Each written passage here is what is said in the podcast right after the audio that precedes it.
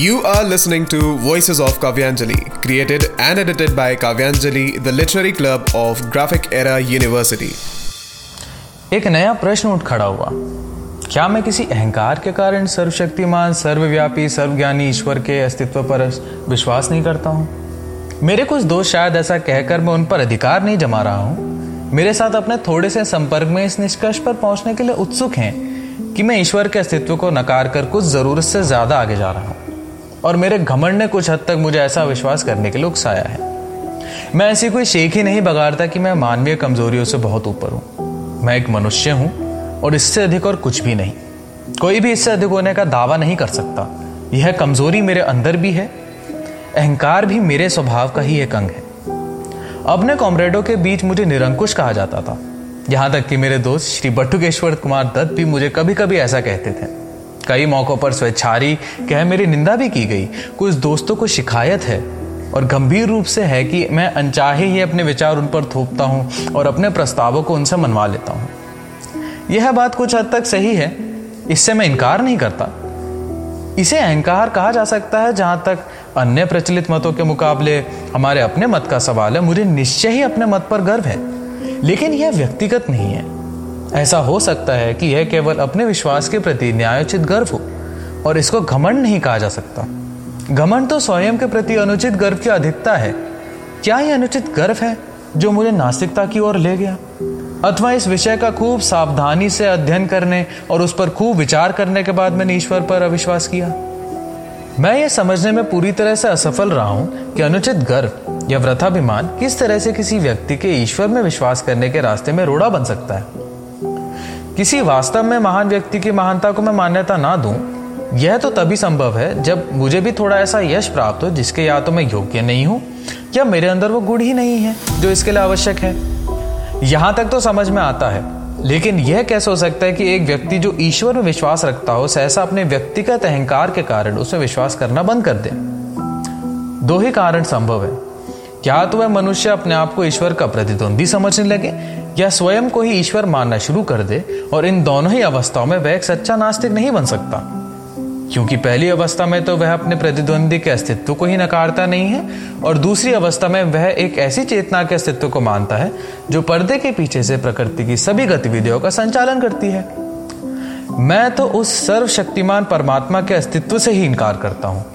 यह अहंकार नहीं है जिसने मुझे नास्तिकता के सिद्धांत को ग्रहण करने के लिए प्रेरित किया है। मैं ना तो एक प्रतिद्वंदी हूँ, ना ही एक अवतार और ना ही स्वयं परमात्मा। इस अभियोग को अस्वीकार करने के लिए आइए तथ्यों पर गौर करते हैं।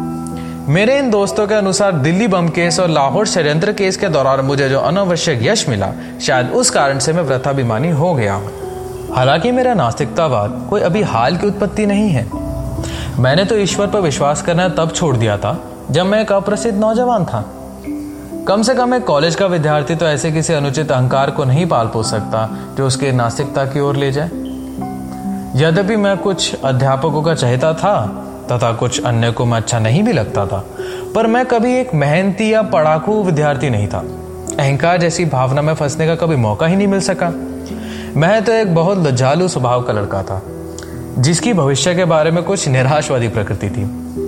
मेरे बाबा जिनके प्रभाव में बड़ा हुआ, एक रूढ़ीवादी आर्य समाजी हैं। एक आर्य समाजी और कुछ भी हो, नास्तिक नहीं होता। अपनी प्राथमिक शिक्षा पूरी करने के बाद मैंने डीएवी स्कूल लाहौर में प्रवेश किया। और पूरे एक साल उसके छात्रावास में रहा। वहाँ सुबह और शाम की प्रार्थना के अतिरिक्त मैं घंटों गायत्री मंत्र जपा करता था। उन दिनों में पूरा भक्त था। बाद में मैंने अपने पिता के साथ रहना शुरू करा। जहाँ तक धार्मिक ऋणावादिता का प्रश्न है, वह एक उदारवादी व्यक्ति है।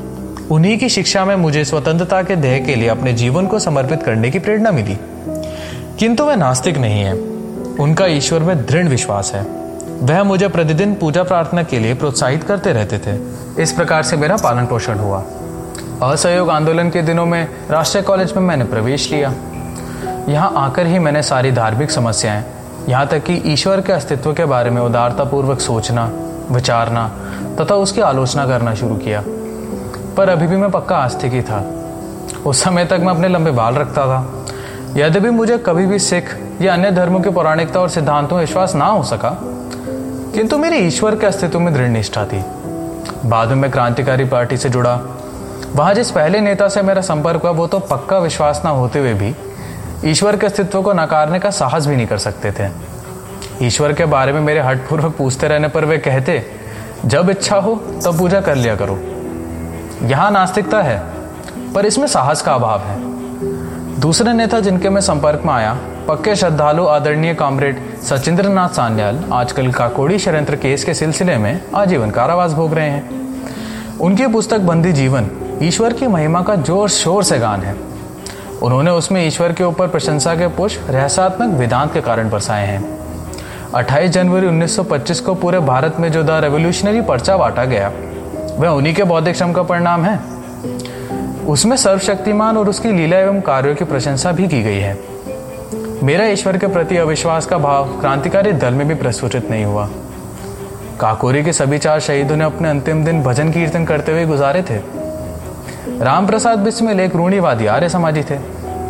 समाजवाद तथा साम्यवाद में अपने वृहद अध्ययन के बावजूद राजेंद्र लाहड़ी उपनिषद एवं गीता के श्लोकों के उच्चारण की अपनी अभिलाषा, ये तो मैं भी नहीं दबा सका। मैंने उन सब में सिर्फ़ एक ही व्यक्ति है जिसको देखा जो कभी प्रार्थना नहीं करता था और कहता था दर्शन शास्त्र मनुष्य की दुर्बलता अथवा ज्ञान के सीमित होने के कारण उत्पन्न होता है वह भी आजीवन निर्वासन की सजा भोग रहे हैं परंतु उन्होंने भी कभी ईश्वर के अस्तित्व को नकारने की हिम्मत भी नहीं की Thank you and keep listening to Voices of Kavyanjali, presented by Kavyanjali, the literary club of Graphic Era University.